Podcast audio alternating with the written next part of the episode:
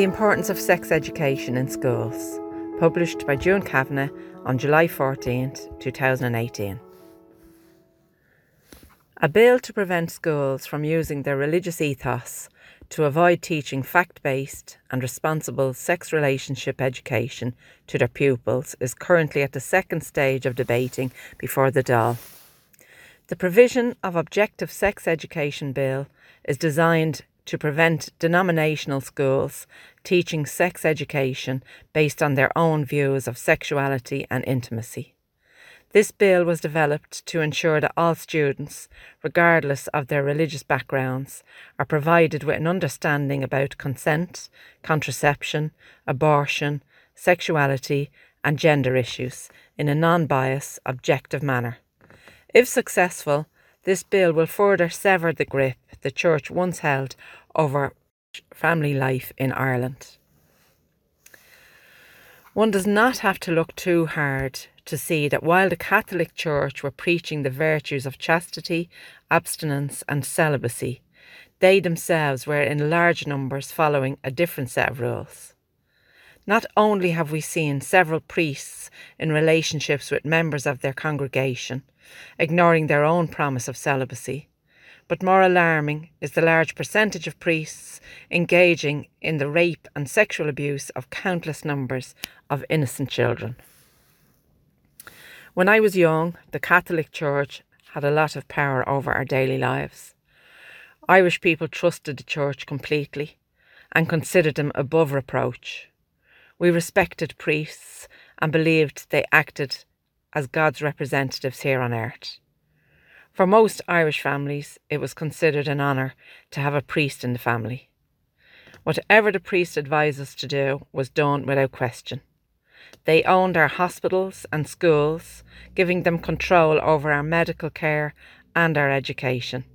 This provided the Church with the power to rule over every aspect of the general population's lives. The Church intruded self righteously into every aspect of Irish citizens' development, with special attention to their sex lives. They preached that sex was only for procreation, even if married. It was not intended to be enjoyed. They taught that masturbation was sinful and that your body was something to be ashamed of. The scars from this form of thinking are still being felt today. They managed to destroy so many lives through their teachings around sexuality. They made us believe that God apparently didn't mind us having sex, but we certainly shouldn't want or enjoy it. We believed and trusted them. They set us up. We couldn't win. We were destined to live a guilt ridden existence for feeling something we're hardwired to feel. It is perfectly normal human reaction to feel sexual desire. Even animals have that. It ensures that life goes on and we don't become extinct. In recent years, so many sexual abuse crimes committed by members of the church have come to light. It seems that every week there's yet another priest or bishop in the media accused of either committing or covering up sexual abuse against a child. It is incredible to me that it's taken us so long as a nation to break free of the Church's misleading guidance and utter brainwashing around our sexuality, but most important, our children's sexuality. There are many well meaning parents out there who are still under the Church's influence, conditioned to believe that early sex education for our children is not a good thing. The belief is held that teaching children about their bodies and sex will destroy their innocence, that the child's happiness will somehow be compromised.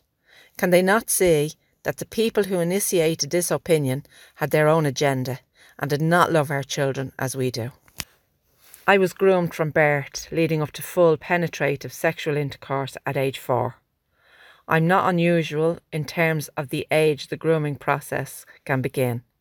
For me, there was huge confusion around my abuse because I didn't know what sex was, and I was never told that no one should touch my private parts. Sex was not something that was ever openly discussed, either at home or in school. I'd no opportunity to understand what was happening to me. Because I didn't know what sex was, I hadn't the language or understanding to describe, even to myself, what was happening. This is what we need to consider when we talk about teaching sex education in schools. Everyone thinks it will never happen to their children because they would know, they would spot an abuser and stop them getting near their child. Everyone thinks that, but that's not the way it works. If I'd been told in school, through the media, or at home that sexual abuse happens and that if anyone touches your privates or makes you do anything you don't want to do, it's wrong, and that I could tell someone who would help us stop it. If I had been told that if this happens to you, you did nothing wrong and it is not okay, no matter who it is abusing you, my life could have been so different. There's nothing wrong with age appropriate sex education. It doesn't damage the child, it protects them. Ignorance does not equal innocence. We have a job ahead of us to attempt to undo the damage to our own sexuality and body shaming which was imposed on us by the Catholic Church teachings. So the sooner we get started, the better.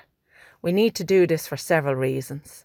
One, you cannot give what you do not have, and we won't be able to help the next generation develop a healthy approach to their sexuality if we don't heal our own wounds first. Secondly, we need to act now because the church has lost control and the younger generation needs some guidance in this area of their lives. We need to replace the lessons we learned with promoting a positive body image and healthy self esteem. We also need to teach a guilt free approach to accepting themselves for being sexual beings. Can you imagine? As the numbers of young suicides continue to grow, it is important that we do not leave our young turning to the internet for answers. They'll be no better off than we were if their education takes place alone in front of a screen. With such easy access to porn, we can be sure using this option can only lead to further confusion, self hatred, and pain. We need to build up our children, provide them with the tools they need to navigate this new world we find ourselves in. Times are changing, and we need to educate ourselves before we do any more damage to our children. We need to encourage emotional well being in our sons and daughters, teach them how to communicate, talk about their feelings. These life skills will help them work through their issues. Introduce meditation and yoga in early stages of school, promoting good mental health and healthy body image. We need to recognise the gaps that are occurring in our children's lives and address them. We will all pay the price for not taking the appropriate actions. We already are.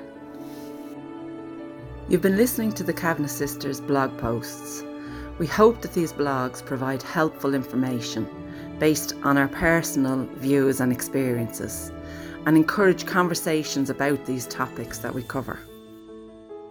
You can contact us on Twitter, Instagram, Facebook, or directly at the Kavanagh Sisters at gmail.com.